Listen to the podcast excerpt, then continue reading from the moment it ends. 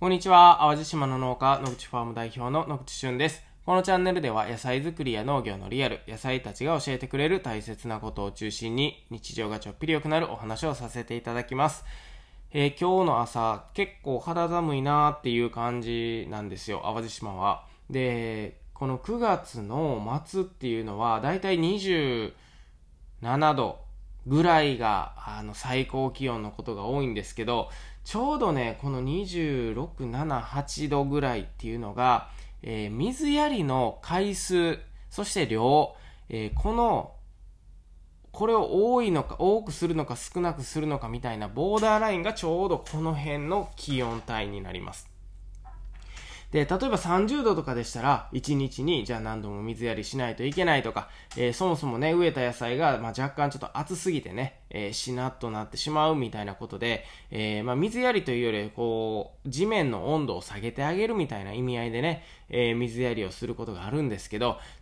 逆に25度ぐらいになるとね、もう本当にその水やりっていうのが一切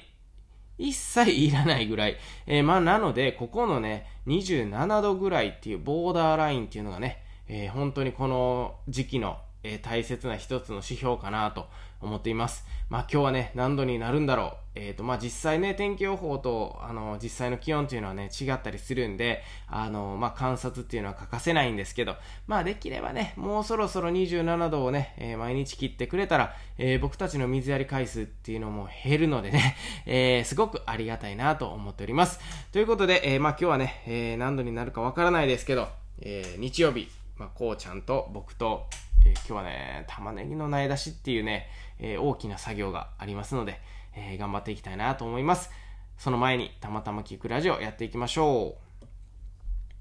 はい、えー、今日のテーマはですね、2022年の目標、どれだけ達成しましたかというね、お話をさせていただこうと思います。えー、年初、2022年始まってすぐにね、僕は、まあ、今年こんなことしようかなっていうね、別に目標というよりこんなんできたらええなっていうね、えー、ものを書いてたんですよ。それが実は出てきてですね、今僕の目の前に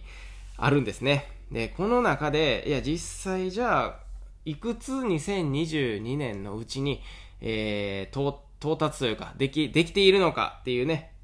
まあ、そんな話ですね。はい。で、えっ、ー、とね、これ一個、一個ずつ、まあ言うならば、えっ、ー、とね、日本と海外、まあ一つ目ね、日本と海外を、なんかつ、つなげるというか、またこれざっくりした目標なんですけど、あの、なんでこんなこと書いてるかっていうとね、あの、野口ファームのインスタグラムってめちゃめちゃ海外のフォロワーさんも多いんですよね。もちろん日本の方も多いんですけど、海外の方もめっちゃ多い。で、えー、まあ、とにかくなんか反応がいいんですよ。まあ、いろんな言語でね、えー、DM とかが来るんですけど、えー、ぜひ行ってみたいですとかね、えーこちらの国まで来て教えてほしいとか、その機械どうやって買うんですかとか、いろんな海外からの反応があるんですね。で、えー、そこで、まあなんかこうね、せっかく農業していて繋がったようなそういった方、フォロワーさんとね、えー、一緒にできたらいいなっていうか、まあ一緒にというか、まあなんか僕らがやってる農業が、あの、その海外の方の役に立てればいいなっていう意味でね、日本と海外をなんかこう繋げていければいいなと。で、これに関してはでも僕らそんなね、もうむちゃくちゃ日本語が堪能とかでもない、あ、日本語じゃないか、英語が堪能とかじゃないし、えー、その海外から来てくださった方をどうコーディネートしていくのか、どんなツアーを組むのかみたいなところがね、えー、まあもちろんそんな旅行業の資格なんか持ってないですし、えー、なんかね、この辺コーディネートしてくれる人がいるなぁと書いてるんですよ。それがですね、なんと、そのコーディネートしてくれる方がね、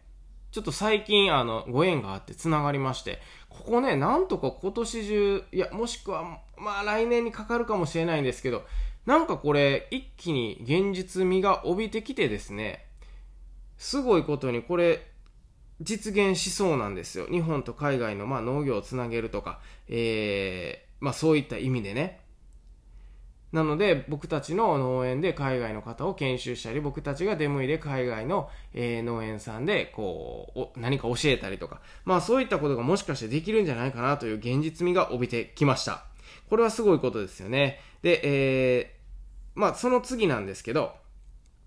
えー、研修とかスクールっていうのを野口ファームでやっちゃおう。みたいな感じなんですよ。で、これが、あのー、まあ、そもそもこう農業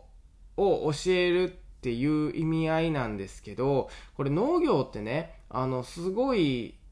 他の職と違うのが、えー、例えば農業をするだけでね、結構100個ぐらいの職業が入り混じったのが農業。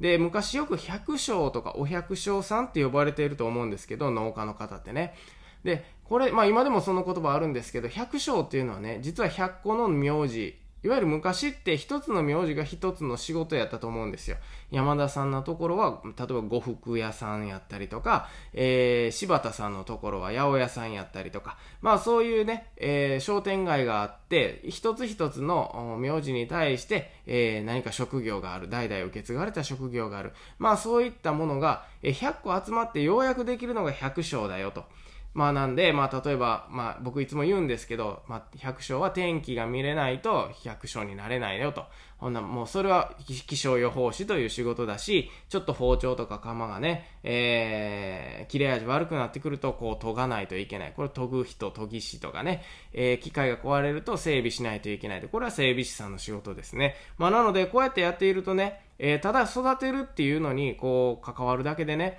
えー、本当にあの100個ぐらいの仕事が軽くあのあるんじゃないかな。そしてそう言われて、昔から言われてきたのが百姓。で、こういうものを通じてね、えー、僕たちと一緒にこう、まあ、インターンシップとか、えー、農業をすることによってね、その農業のスキルだけじゃなくて本当に自分に自分は何に向いてるのかとか自然の中で動くことによって、えー、何かその、まあ、特に若い学生さんたちのきっかけ作りになったりとか、まあ、これからの、あのー、人生の目標をね見つけることができたりとか、まあそういったことができるんじゃないかという意味で、えー、まあこういうスクールをやっていきたいなと、えー、思ってたんですよ。研修とかスクールとか、えー、まあここには書いているんですけれども、で、えー、まあそのままね、えー、就職というか農業に興味持って、もう農業を極めたいわっていう方はね、えー、そのまま野口ファームにいれればいいし、えー、まあ例えば農業に携わってみて、わ、パッケージングってこんな大切なんやと思ったらね、まあデザインとか、まあそういう、道に進んでいければいいなとかね、まあそういう意味の学び場なんですけど、まあこれもね、実は、なんか実現しそうなね、予感が今してきてるんですね。今年中にもしかしていけるんじゃないかなと思います。ネックは宿泊施設って書いてるんですけど、もしかしてそれもなんとかなりそうな、え、感じもしてきてですね、この最初の1番、2番結構でかい目標というかやりたいことやったんですけど、えー、これね、うまくいきそうな感じがしてきます。で、その他に書いているのはね、個人的にはこう、たまたま聞くラジオの100回放送するとか書いてるんですよね。これ、もう実は、なんやかんやと、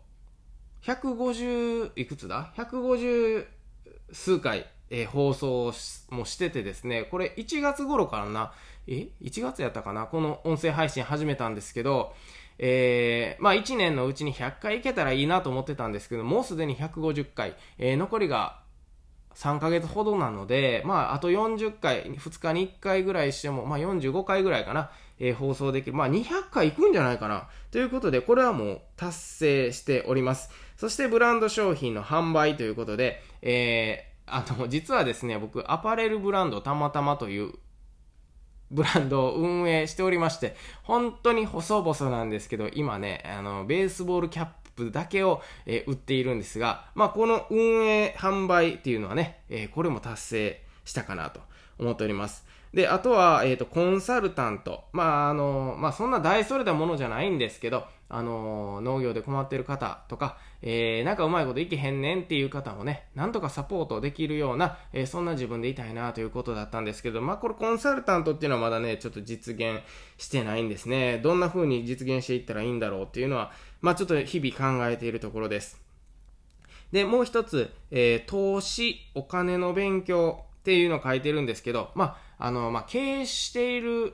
というね、立場上、やっぱりお金の勉強っていうのは常にしていかないといけないなっていうのがあってですね、えー、まあ経営とかまあそういった本っていうのは結構読み漁ってね、今までいろいろ見てきましたけれども、えー、まあこれから、あの、そのもうまたちょっと違う意味でね、投資っていう部分をね、やっぱりちゃんと